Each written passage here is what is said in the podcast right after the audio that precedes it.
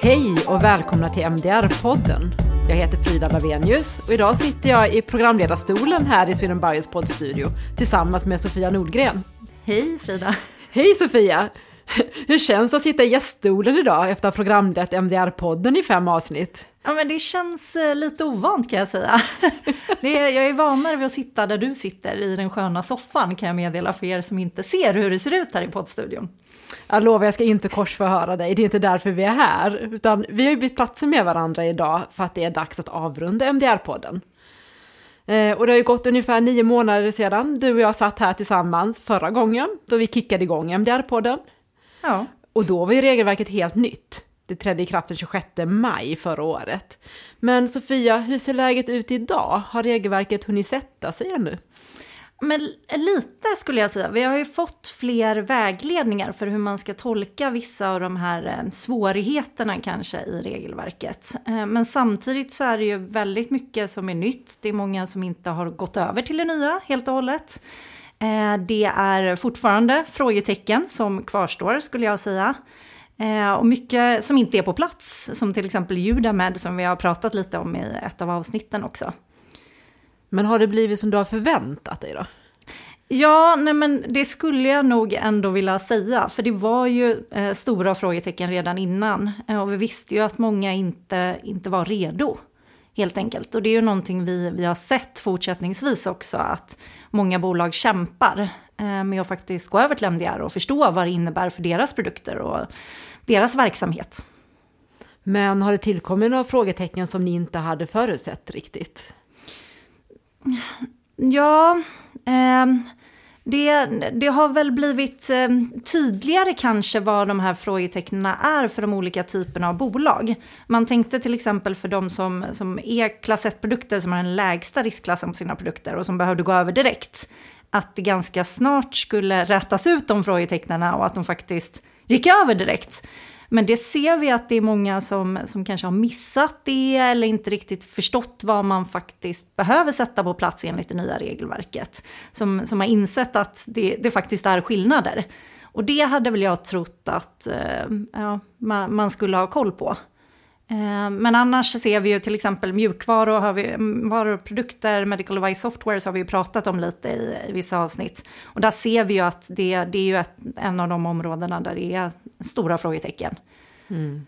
Och det är väl också ett område där övergångsbestämmelserna är lite lite svårhanterliga, för där var det så att man får inte göra ändringar i sin mjukvara om man ska kunna eh, vänta med att ha ett anmält organ som går in och, och, ja, och granskar till exempel. Jo men precis, det är ju just för den produktkategorin så är det ju väldigt svårt eftersom man måste uppdatera och göra sin produkt bättre och fixa buggar och sådär. Så att navigera vad som är en väsentlig ändring och vad man faktiskt kanske får göra och stanna under sitt CE-märke under direktivet är, är ju någonting de har behövt navigera och fortsätter att försöka navigera.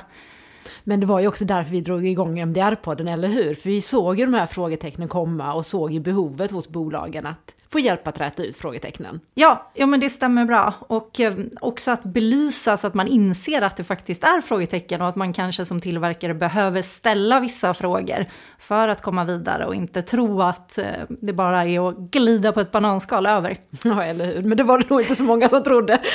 Nej, men någon kanske det fanns, jag vet inte. Det är snarare känslan att det var väldigt många knutar som behöver lösas upp på olika sätt och ja. kanske lite oklart var, var knuten sitter till och med ja. ibland. Precis. Men eh, nu har du ju kört eh, fem avsnitt eh, av MDR-podden här med olika experter i, i studion. Har du något favoritavsnitt eller har du några highlights från de här avsnitten som, du, som sitter så särskilt liksom i ditt medvetande?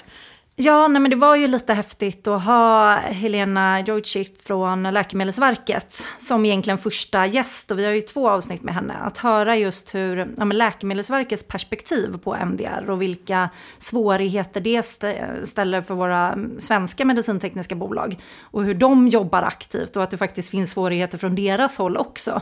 Både när det gäller att hitta ja, personer med rätt kompetens för att faktiskt kunna göra alla de här sakerna och uppfylla de, de kraven som MDR också ställer på, på Läkemedelsverket som myndighet. Så det tyckte jag var, var jätteintressant. Sen har det ju varit eh, ja, men, spännande att träffa alla gäster. Alla har ju verkligen lyft olika perspektiv. Eh, så det, ja, nej, men, det har varit jättekul och jättelärorikt för mig också att sitta i ja, men, programledarstolen. Ja, eller hur? Det är ju en väldigt bekväm stol ja. att sitta här. Men jag kommer ihåg att när, när vi satt här då för nio månader sedan och, eh, och försökte liksom bygga upp inför den här poddserien så pratade vi om att vi skulle hjälpa bolagen att hitta de smarta vägarna framåt. Eh, har du några smarta vägar som du kan lyfta fram till bolagen här idag i någon, i någon sammanfattning eller utifrån hur läget ser ut idag? Ja, Vad är de smartaste vägvalen ja, idag? Ja, men det, det, är en bok jag tänker skriva och sälja för dyra pengar. Nej, ska jag? Absolut! nej, nej, men vi har reklam för den här nu. Precis. Nej, nej, men skämt åsido, allt beror ju på vad det, vad det har för produkt. Så, så lite tyvärr att upprepa samma sak som vi sa i den första podden.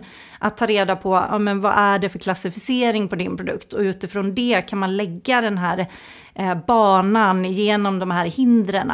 För, för det är ju helt olika vägar du kan ta om du är en lågriskprodukt kontra en högriskprodukt. Om det är en mjukvara kontra att du faktiskt har en, en fysisk produkt. Eh, så, så tyvärr så finns det inget enkelt recept som, som är generellt för alla. Men det handlar ju om att ta reda på eh, vad, vad som gäller för dig, ta informerade beslut. Om du känner att du inte har den kompetensen in, internt, så hitta någon som kan hjälpa dig med det, skulle jag rekommendera. Det låter väldigt klokt tycker jag. Ja, vad bra. Mm. Men en annan sak Sofia, som vi också pratade om när, när vi satt här, Eh, och som jag vet det har bubblat runt lite under de här avsnitten, det, det är ju de anmälda organen. Mm. De känns fortfarande som det är den här liksom, eh, osynliga mannen. Liksom. Ja. Alla pratar om det men, men ingen har sett dem. Nej. Nej, men, och det är väl lite så. Och det är, så är det ju i podden också. Vi hade ju önskat att eh, ett svenskt anmält organ skulle vilja vara med i podden. Och, och varför har det inte varit det? Ja, jo, men jag tror det är en kombination av saker. Dels så har ju podden, precis som allt annat runt omkring i samhället, påverkats av pandemin. Det är en intervjupodd, så vi har ju spelat in den här tillsammans med de vi har intervjuat. Eh, och det ställer ju krav, eh, och folk har varit sjuka och, och så vidare. Men också det här att Eh, Eh, vi, vi har ju egentligen bara ett anmält organ i Sverige godkänt. Ett som är på väg förhoppningsvis att bli godkänt. Och MDR som, som jag har nämnt så, så ställer ju den krav på alla aktörer och även Notify Bodies. Så de anmälda organen har ju hårda krav på sig, de har, måste jobba väldigt hårt för att bli designerade, det tar väldigt lång tid. Man kanske är rädd och prata om saker innan de faktiskt är på plats också. Eh, så ja, jag tror det är en kombination av olika faktorer som tyvärr har lett till att vi inte har haft ett Notified Body som, eh, som gäst i podden, än. Och det kanske är ett mindre problem att vi inte har haft en Notified Body här i vår poddstudio. Men eh, hur har det sett ut för de bolag då som har behövt ha ett anmält organ redan i år? Det vill säga de som har en ny produkt som ska ut, eller just som vi mm. nämnde alldeles nyss, mjukvarubolag som behöver göra ändringar i sin, i sin mjukvara. Mm. Har de kunnat att få eh, ett anmält organ? Nej, det har ju varit väldigt tufft. Det är fortfarande, skulle jag säga, en flaskhals. Eh, många anmälda organ har ju också prioriterat sina befintliga kunder. Så därför har det varit extra tufft för kanske de här entreprenörerna, de små bolagen som ska komma ut med sin första produkt att faktiskt bli prioriterad. Eh, så det har handlat om att eh, kontakta många Notify Body, ställa sig i kö, ha allt redo och sen vänta egentligen på sin tid. Vad är det för eh. kötider vi pratar om? Ja, det, det, det, det ändras dag för dag. Men det kan ta ja, väldigt lång tid. Det kan handla om år innan man faktiskt tar sig igenom kötiden och får granskningstiden. Och kunna stänga den så att man faktiskt får placera sin produkt på marknaden. Det är ungefär som man vill sätta sina barn i någon eh, populär idrottsklubb eller populär eh, privat skola. Ja. Man ska gärna ha satt dem i kön innan de ens är födda. Det är samma sak här. Ja, problemet här är att du måste... I, ha... Innan man kommer på idén att man ska bilda ett bolag så bör man kontakta ett allmänt ja, organ. precis. Problemet här är ju att du måste ha ganska mycket klart för att kunna ställa dig i den här kön. Så att du vet att det här anmälda organet faktiskt kan granska din typ av produkt. Eh, så de gör ju en viss bedömning. Det är inte vem som helst som bara får skicka in och ställa sig i kön, utan då ska du vara redo. Eh, så det, ja, det har ju ja, varit svårt. Det är ju problematiskt. Mm. Men om vi tittar på prognosen framöver då, för det ska ju komma fler anmälda organ. Det är ju som du säger, de har ju också långa eh, processer här innan de får sitt godkännande. Mm. Och vi ser ju att det har ju kommit fler. Jag tror sist jag kollade så var det nu 27 stycken som är designerade, så det har ju ökat väldigt frekvent. Och, och tittar vi på IVDR som är nästa förordning som, som kommer komma, eh, där har vi ju bara sex stycken.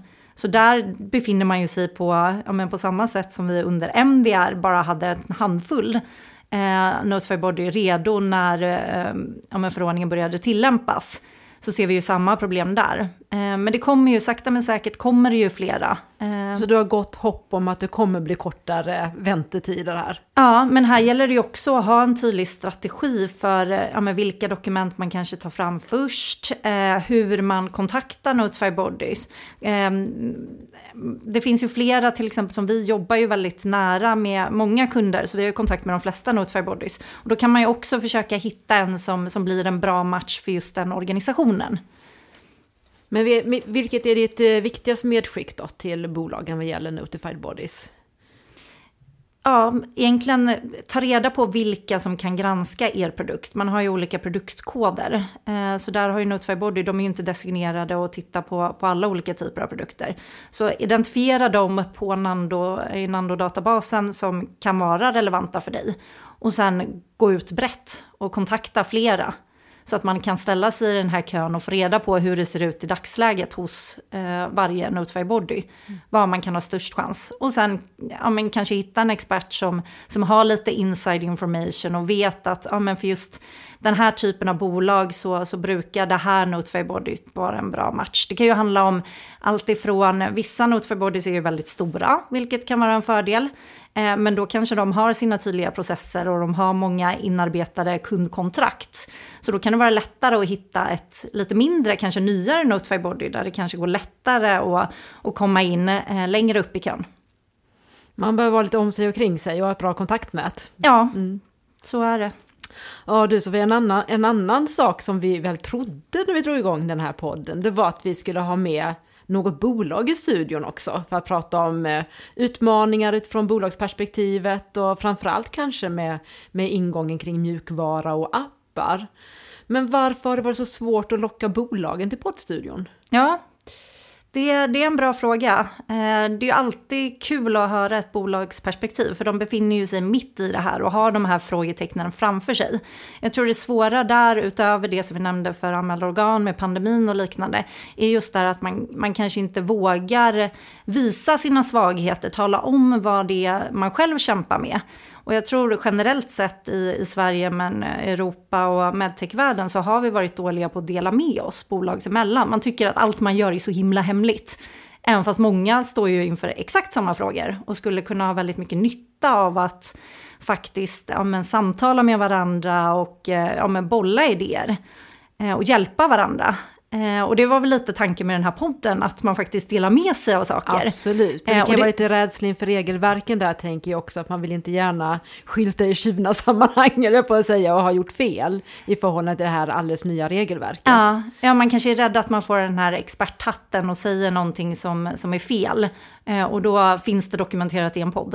Eh, så så kan det absolut vara. Men jag hoppas att vi blir lite öppnare framöver och att man faktiskt kan dela med varandra och lära sig av varandras misstag men också lycka, ja, men lyck, bra lösningar helt enkelt. Å andra sidan så betyder det ju bara att den här podden behövdes. Ja. Eftersom tanken var just att hjälpa bolagen att reda ut de här frågetecknen och hitta sin strategi framåt. Ja.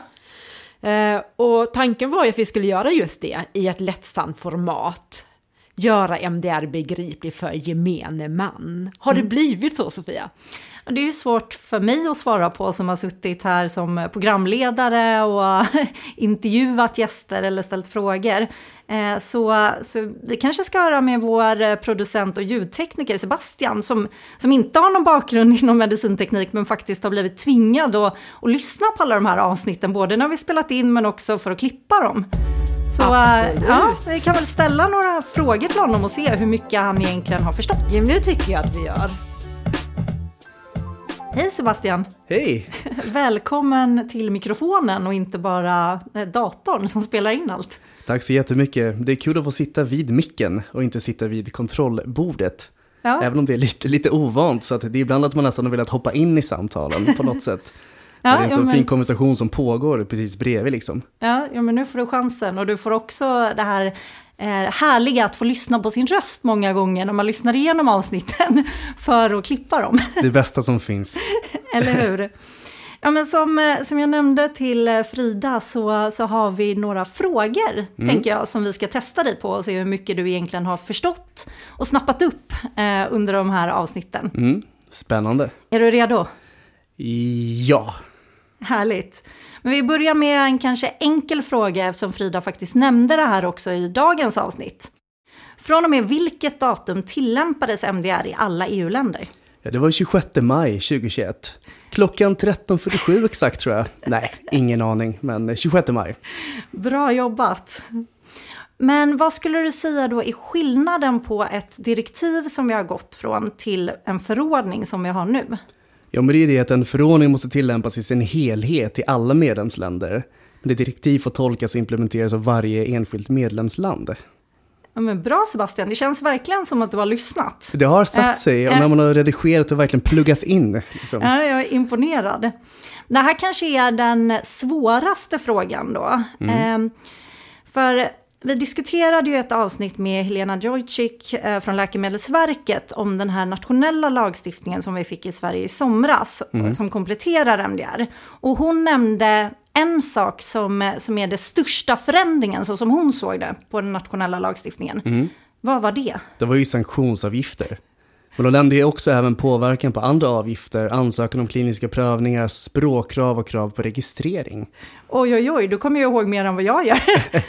Fantastiskt. Och slutligen då, vad står MDR för? Där går jag bet. Nej, det står ju såklart för Medical Device Regulation. Bra, hurra! Bra jobbat Sebastian skulle jag säga. Ja, verkligen. Alla Imponerande. Rätt. Ja. Tror att alla våra lyssnare har varit lika uppmärksamma som Sebastian? Ja, men vi hoppas det. Ja, herregud, har vi en befolkning full av MDR-experter här ute nu. Ja, eller hur? Ja. Gott hopp om bolagen. Verkligen. Eller är det den fantastiska personalen vi har här på Sweden? Och vi, vi anställer ju bara de bästa såklart. Men Sofia, till vardags jobbar ju du på Kickfile och Devisia. och ni hjälper ju bolag att hitta rätt i den här regelverksdjungeln som det här är. Men vad är det för problem och behov som ni oftast blir kontaktade om av bolagen? Mm. Nej men det, det är flera olika saker skulle jag säga. Eh, just nu ser vi ju väldigt mycket att när man ska göra transitionen till MDR så är det ju hårdare krav på eh, mängd eller ja, men den kliniska bevisningen för produkten. Eh, så då kan det vara hur man samlar in den här datan då inför att göra den här transitionen. Eh, det är en av de stora eh, frågorna och det kan ju både vara genom kliniska prövningar men också på, på andra sätt. Lite som vi pratar om i, i det senaste avsnittet med, med David från Denovo också.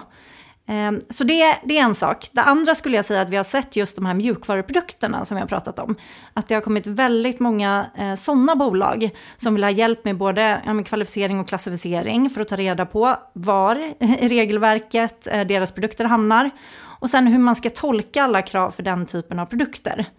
Och det är en stor förändring i förhållande till hur det var före eh, ja. MDR-införandet. Ja. ja. Det skulle jag säga. Och vi ser också det här med, med lågriskprodukter eftersom det faktiskt är högre krav på den typen av produkter också. Att det är många sådana som kontaktar och som tidigare har man nästan inte sett kliniska prövningar eh, för den typen av produkter. Eh, men det kommer nu också.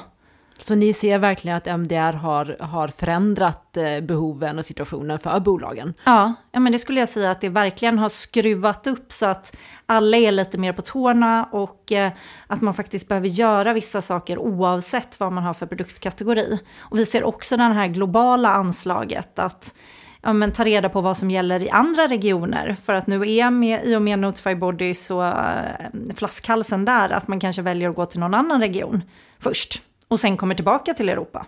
Mm. Men du, en helt annan fråga. Hur ska du fira 26 maj 2022? Ja, bra fråga. Eh, det är ju... Eh, det beror ju på vad det är för, för dag skulle jag säga. Ja, det är Kristi himmelsfärd. Det är Kristi himmelsfärd, ja. Ja, nej, men då, då kan man ju fira lite extra, för då är man ju ledig om ja. man bor i Sverige. Och samtidigt ska vi ju införa IVDR då. Ja, där har det ju blivit eh, fördröjningar. Eh, precis som vi såg med MDR eh, i och med covid så har vi också fått en förlängd implementeringsprocess för IVDR. Så om inte annat så kanske det är att spåna fram några bra idéer inför kommande poddar kring IVDR och hur man kan guida hur? den. Bra sätt att fira. Definitivt, med en ny podd. Ja. Varför inte? Man vet aldrig vad framtiden bär med Nej. sig. Så det, det ser vi fram emot. Men du, med det här avsnittet så syr vi ju ihop eh, säcken nu för MDR-podden och tackar för oss för den här gången i alla fall. Som du precis sa så kanske vi kommer tillbaka med ett nytt regelverk, ett nytt poddbehov, IVDR till exempel, som det ju bara är tre månader kvar till då, till mm. 26 maj. Eh, och tills dess så får ni ju, kära lyssnare, hålla utkik efter andra poddserier härifrån Sweden Bios poddstudio. Eh, och det gör ni i den kanal där ni vill lyssna på poddar. Och med det så vill jag egentligen bara tacka dig Sofia för att du har varit vår vägvisare i eten eh, genom hela den här poddserien vi har haft. Ja men tack själv, det har varit fantastiskt roligt att få göra det här tillsammans med er på Sweden Bio. Och även ett stort tack till, till dig Sebastian Blomstrand som har varit vår ständigt närvarande producent och ljudtekniker och också nu också vårt bevis på att vi verkligen har lyckats ta ner den här podden till ett, eh, till ett behändigt format som gemene man kan ta till sig utav. Mm. Så med det så tackar vi för oss. Själv heter jag Frida Lavenius och eh, säger tack och hej från MDR-podden.